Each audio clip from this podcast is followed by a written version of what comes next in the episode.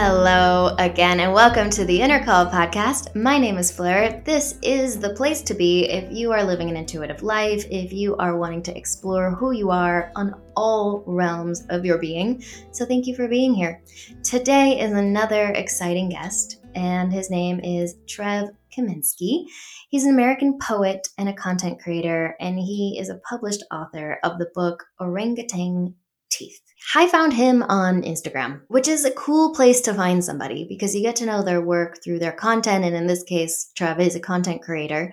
And one of the things that I found so inspiring about him is that he really doesn't seem to play to the rules that everybody else does. It's a hard thing to put into words, but I think you're going to find that to be true in our conversation.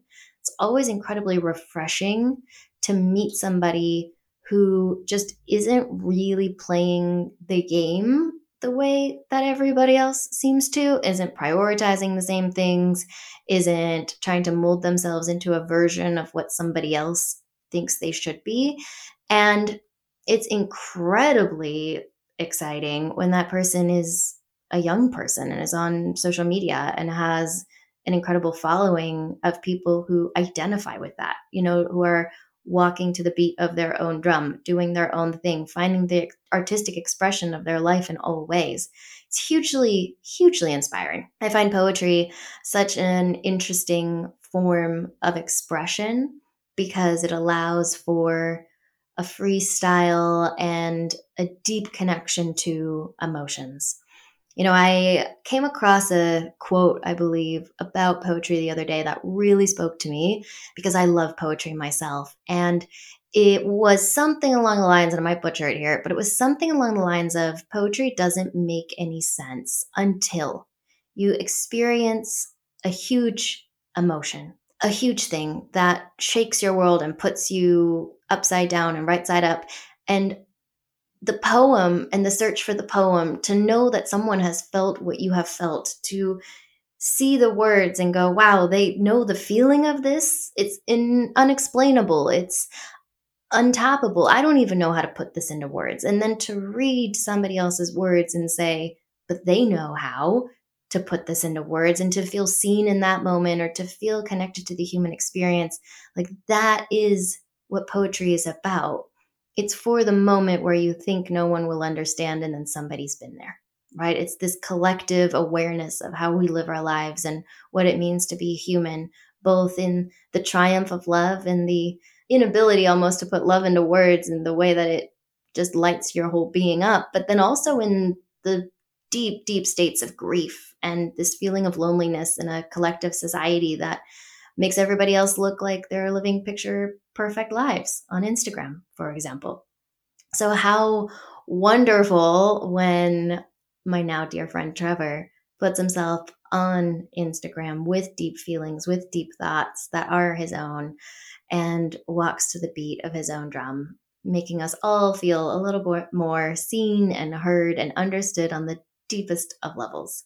I'm excited to introduce you to him. We're doing another part one, part two this week. So, part one will be this week, and we talk about his background and we get into the flow state a little bit. We also talk about highly sensitive person things, um, and maybe you will see yourself in both Trevor and I in that conversation.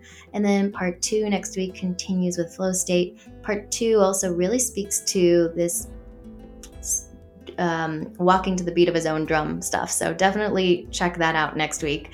And for now, enjoy our conversation.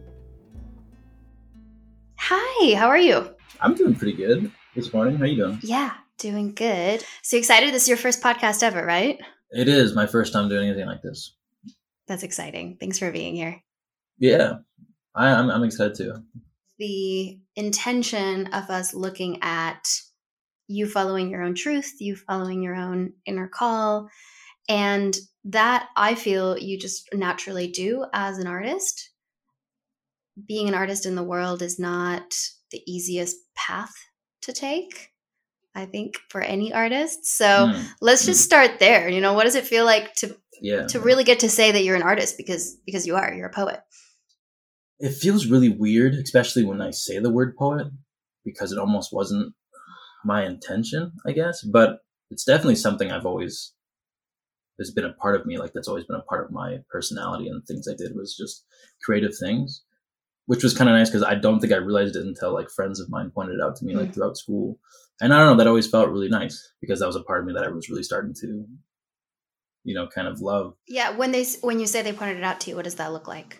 Well, I had some really good friends who be pretty blunt, I guess, or like it would be like projects in high school. You know what I mean? I was maybe because I wasn't very good at like the school side of it, so they'd be like, "Hey, Trev, can you join our team because we can't think of any ideas for the more creative side of it?" Or I did a lot of videos, and a lot of videos in high school. Me and my brother used to like run backwards while we were filming, like jump off of vans and things, and that way when you put it in reverse, it would look like we would jump really high, and it was always kind of nice hearing from from people that they thought that was really cool and that it, you know they would never think of think of just spending time like that. Hmm. Did you, when you say you weren't really good at the other school stuff, how did you get to know that? What made you go, oh, I'm really not good at this part? Oh man, that's a heartbreaking moment for kids. There is like that moment in like sixth grade where you kind of realize they're like, hmm, maybe this isn't clicking for me. It was math was a big one, and that's a pretty common one for a lot of people where it's just. And I was uh, terrified of like seventh grade because I thought that was the moment I was actually going to have to start really paying attention. I couldn't focus in class when it came to those things. I just have memories of of sitting down there and being like, today's the day I'm going to focus and I'm going to listen to every word that this teacher is saying and like but I'm saying that to myself while they were teaching the subject. And so yeah, it felt pretty bad for a minute. Just, you know what I mean? Like that's not a no kid wants to feel like that. So it was really nice when I got to learn some of my strengths as Mm. opposed to my weaknesses. Yeah, that's beautiful. The finding of the strength within it. Do you do you identify as then of having like ADD or just a really sensitive nervous system? Like, is there a part of you that feels that you that attention? especially nowadays when I look back on it and realize just how much I had a hard time focusing on certain things. I, I wouldn't be surprised because, yeah, that was most of my most of my high school experience was just daydreaming in classes. But it was a thing that I also really enjoyed about myself. Like I really was really happy. I, I to me it was. I didn't consider it daydreaming. I thought it was patience for some reason because I remember waiting in uh, offices, my dad would for some reason you know, take me around with my brother and be like, wait here. And I was really happy that I could just wait in a room for like an hour or however long he was gone. And I didn't have to, you know, while my brother was really, you know, he hated it. He hated just sitting still and hated, you know, if he didn't have anything to do, he would go mad. Um, but I, I really was happy that I could do that. I could just Hmm. sit there and be like, I don't know, look at this chair and things like that. But unfortunately, I couldn't turn it off. Mm. Yeah, the reason well the reason I ask is because so much of my own work currently has been this awareness that when the nervous system is sensitive, it can of course result in things like ADD or anxiety or anything that kind of creates a stress in the nervous system. And then when the stress is in overwhelm, it results in something that we identify that looks like that. But then also, that highly sensitive nervous system allows for that person to be deeply artistic, deeply intuitive, but the two kind of go hand in hand. And what I feel like is so interesting at this point in our understanding of human biology and also our nervous system states is that we're finding more and more and more it's the thing of like ADD and anxiety that's just a symptom perhaps or like a consequence of a highly ner- highly Hmm. sensitive nervous system it's not actually like a disease in and of Okay, itself yeah, yeah. which is so fascinating so for me it's like regardless of whether you Mhm, want to mhm. identify as that or not it sounds like you're a highly sensitive person Yeah. yeah, my mom always said I was sensitive.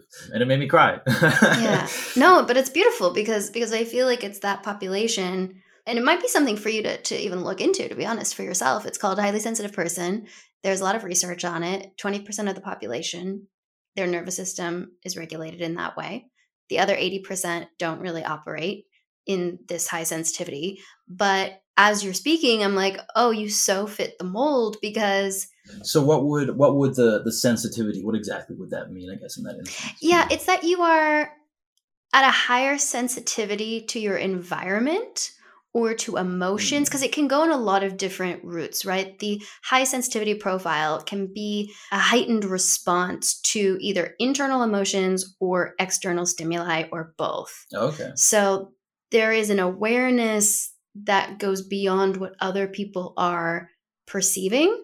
And there's uh, many different categories of how a highly sensitive person interacts with their environment. But the identifiers are usually that there is a high sensitivity to your environment, that that is difficult to follow predictable routines mm-hmm. or having to do something in a very specific way. Generally, uh, people with high sensitivity need a lot more alone time. They need time to recharge. They get affected by other people's emotions. They're very sensitive sometimes to the aesthetics of things, even like fabrics or colors. Your face, you're like, yeah, yeah, yeah, yeah, yeah. that's a big, that, those are two things that are, especially with the alone time, that's always been a big thing. Some people have a hard time understanding because everybody likes to be alone, but there's a certain degree but like I remember realizing that that was one of my most favorite things is just having an empty house and being completely alone in it. And I would have people be like, "Oh, you can work on your stuff. I'm just going to be in the other room, or I'm just going to be, you know, in the room." Uh, and I would always explain, it's like, no, it's like a weird energy thing where it's like, I know you're thinking over there, and I don't know if it's that or if it's just that I, yeah, I just love the pace and you know, yeah, there's something about yeah, just complete solitude when it's a choice, anyways. That's really really I don't know if it's relaxing. Relaxing is a, a good word for it, but um, it's just a different environment that I really feel at, at home in. I understand it. I mean, me too.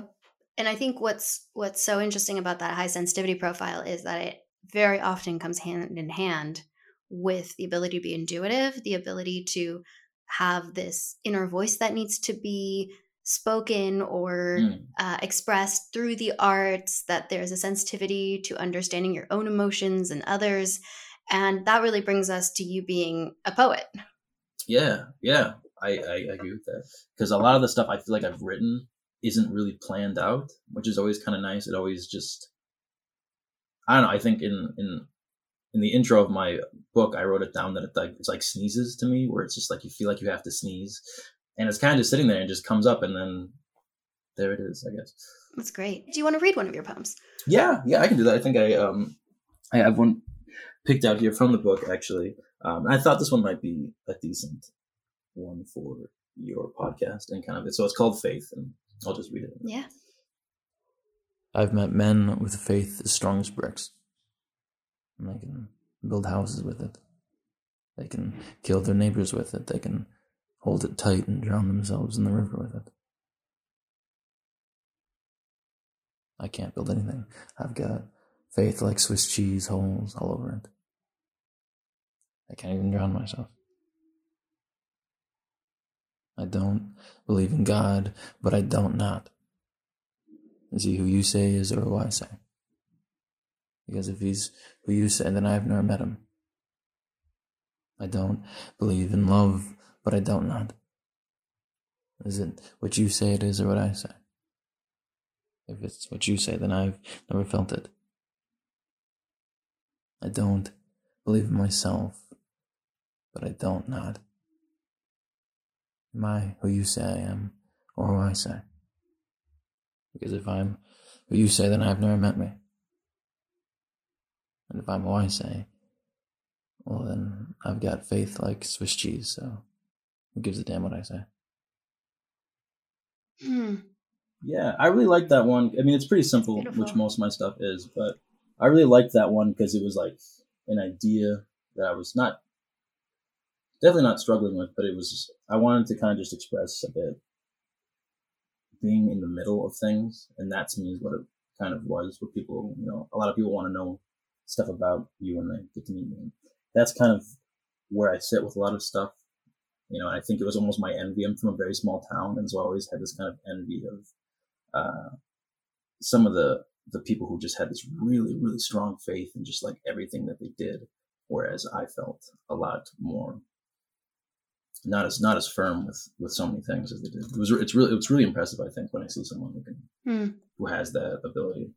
I can totally relate to that. I feel like I spent most of my 20s looking for that faith 100%. I was like, why do some people just seem to be 100% in? Like, I'm asking too many questions here. Yeah, I, I know some guys who just, and they're the happiest in the world because they choose to be and they can find this job and they'll say, yeah, that'll, that'll do for me. And they'll find, you know, a partner and, and they'll work the things and the house. And they're really, they're really good at just being like, yes. And and keeping up with that is the thing where it's like i can say yes to something but eventually it's just going to like creep in the back of my mind you know.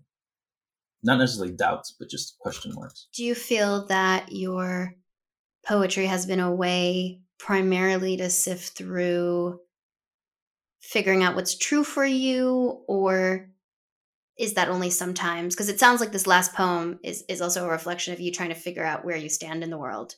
Possibly. It sometimes uh, reflects things which is nice or it's nice when i have kind of vague ideas that i can't really explain. I'm pretty wishy-washy with a lot of things. Even when i talk i i can't i contradict myself a lot. And that's not because i'm not like firm in what i'm saying it's just that i'm as soon as i'm saying it i'm also like well i guess i could see the other side of it. And so when i write it's kind of nice because it feels a little more solid, I guess. And whether or not I'll change my mind on that or or whatever is fine, but it feels nice in that moment. It's like, yeah, this is just what this is, and I don't really have to second hmm. guess it. I can be more confident. Has that influenced? So, so this is where I get curious, right? Because you're talking about this poetry, and it sounds like it really naturally evolved for you. You didn't really go out mm-hmm, going, mm-hmm. I'm going to be a poet. So it's fairly a natural evolution. But then you become quite known for it. Does it change the way you write? Was that a battle at any point where now all of a sudden you're like, oh, people are reading this? It's been a little bit like that. And I still write to enjoy it. And actually, I've been writing less lately because of that.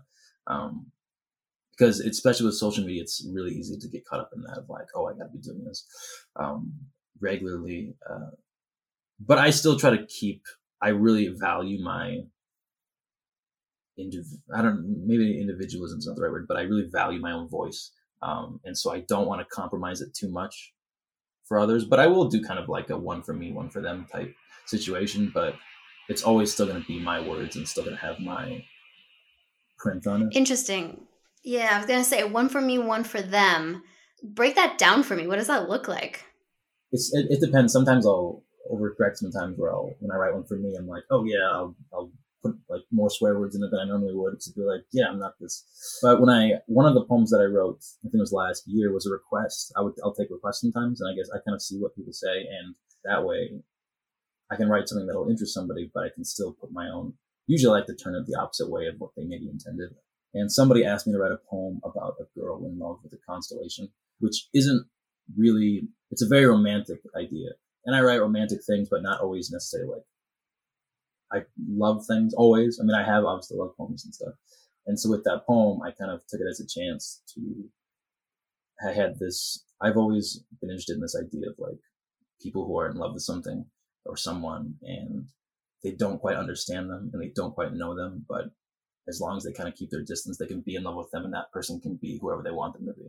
Where it's like, oh, I imagine myself this person, but I don't really know them. And if I know them, I'm probably going to start seeing the that we're not going to fit at all. And so that's what that poem ended up kind of being. And a lot of people still took it as a a love poem, and a lot of people liked that one. But um, so that was kind of a middle where I wrote it something that I was feeling, but you know, with somebody in love with the constellation, it's just an idea that a lot of people really, for some reason, wanted to mm. wanted to hear about. Yeah, well, that makes sense. Do you feel that there is a fullness to your experience around being a poet at the moment that it's it's where you do feel that your artistic voice is best served or are you still looking for your artistic expression? That's an interesting question. I'm definitely someone who's always kind of looking for more and always kind of i really a big reason why i write or why i do any anything creative is because i like to get reactions out of people and i like to to me it feels like like it's like I've been here. You know what I mean? If I can make somebody either laugh or cry or any type of emotion, then I'm, then I feel good. And I feel like the the, the poems and the books have been doing that, but I, I crave more of it.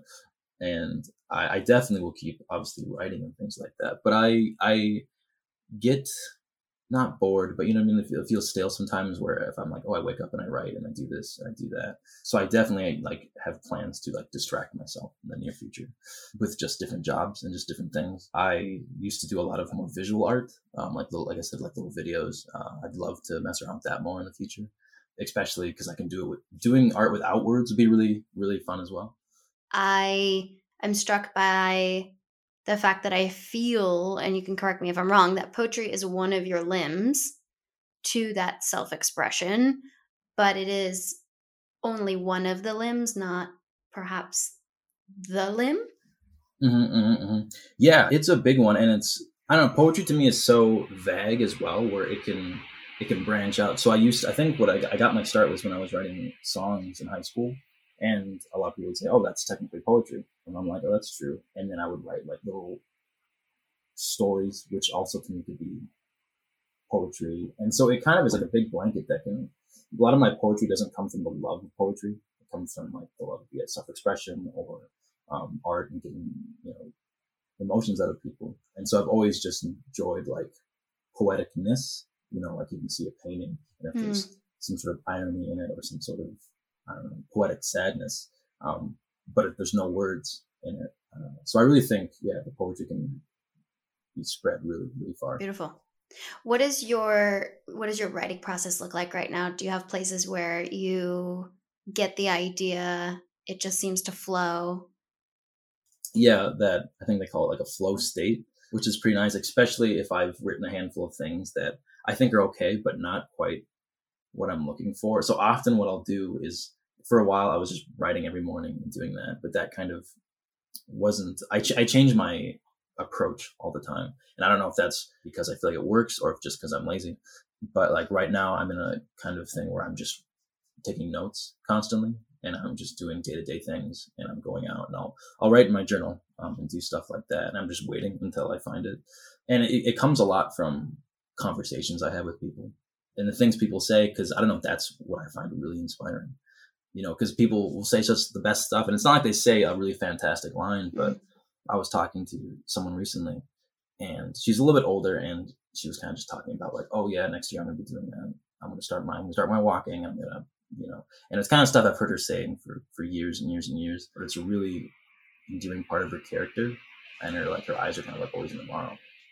See, I can write that one uh, up. I'm gonna write that down right now actually, because I don't know. So that's kind of how I do it. I kind of just like pick up what I can, and I'm just looking.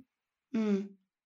Do you find because you we just said this flow state and you're like you know i'm always looking for that flow state when you're in it how have you identified it for yourself how do have you identified the flow state versus when you're not uh, i think it's like i think you just know it when you're it's like when you know you're hungry i think where it's just you know and it kind of creeps up and it's like oh i'm kind of hungry and i might not like know what i want to eat i guess but uh it's, it's kind of like that you know it's just a, an emotion or a mood and it'll, it'll kind of sneak up on me. Like there's definitely times where like I get more into that when I'm walking or you know I'm in the shower usually when there's just some sort of yeah white noise going on. But yeah, you can kind of just feel it, and it is like an environmental thing. Like if it's raining, I'm more likely to sit down and really enjoy what I'm writing, or I won't feel. I really like it when I writing's such a funny thing because a lot of people have so many different stances on it where you have to be like writing every day or you just wait until you're in the mood. And both are really good and i think both are good practices to kind of have a good balance between. What a lovely man. I really enjoy trevor. He is thought-provoking and has this like deep wisdom that I hope that you heard because I heard it. I want to read another review that you guys left because they make me so happy, guys. When you write a review, it just lights up my whole life. So, thank you to those of you who have reviewed. Again, I know that it takes time out of your day, and time is truly the greatest currency of all time. So, thank you. It means a lot. Uh, this one comes from Sydney KBB. And she says the guests have interesting life stories and shared how they stay connected to their inner voice. I love that they have found their own unique practices and as a result have lives that reflect their dreams and who they really are. I plan to listen in weekly to learn more and as a gentle reminder to myself to stay open to my voice and life path. Thank you for the podcast. Looking forward to the next one. Ah, makes me happy. And it's exactly the point as to why I'm putting these out there. So don't forget, guys, share this with a friend if it inspired you and keep listening because truly, truly, truly, when we listen to other people living their dreams, there's a tiny little seed that gets planted inside of you that says, hey, it's possible. This person is a person like me. This person understands or sees the world like me. We're not so separate. We're not so different. They have found it within themselves to honor their inner call and to stand in their power and by goodness, you can too. So I am going to cheerlead you on from afar, and I hope that you have a wonderful day. And I will see you back here next week for part two.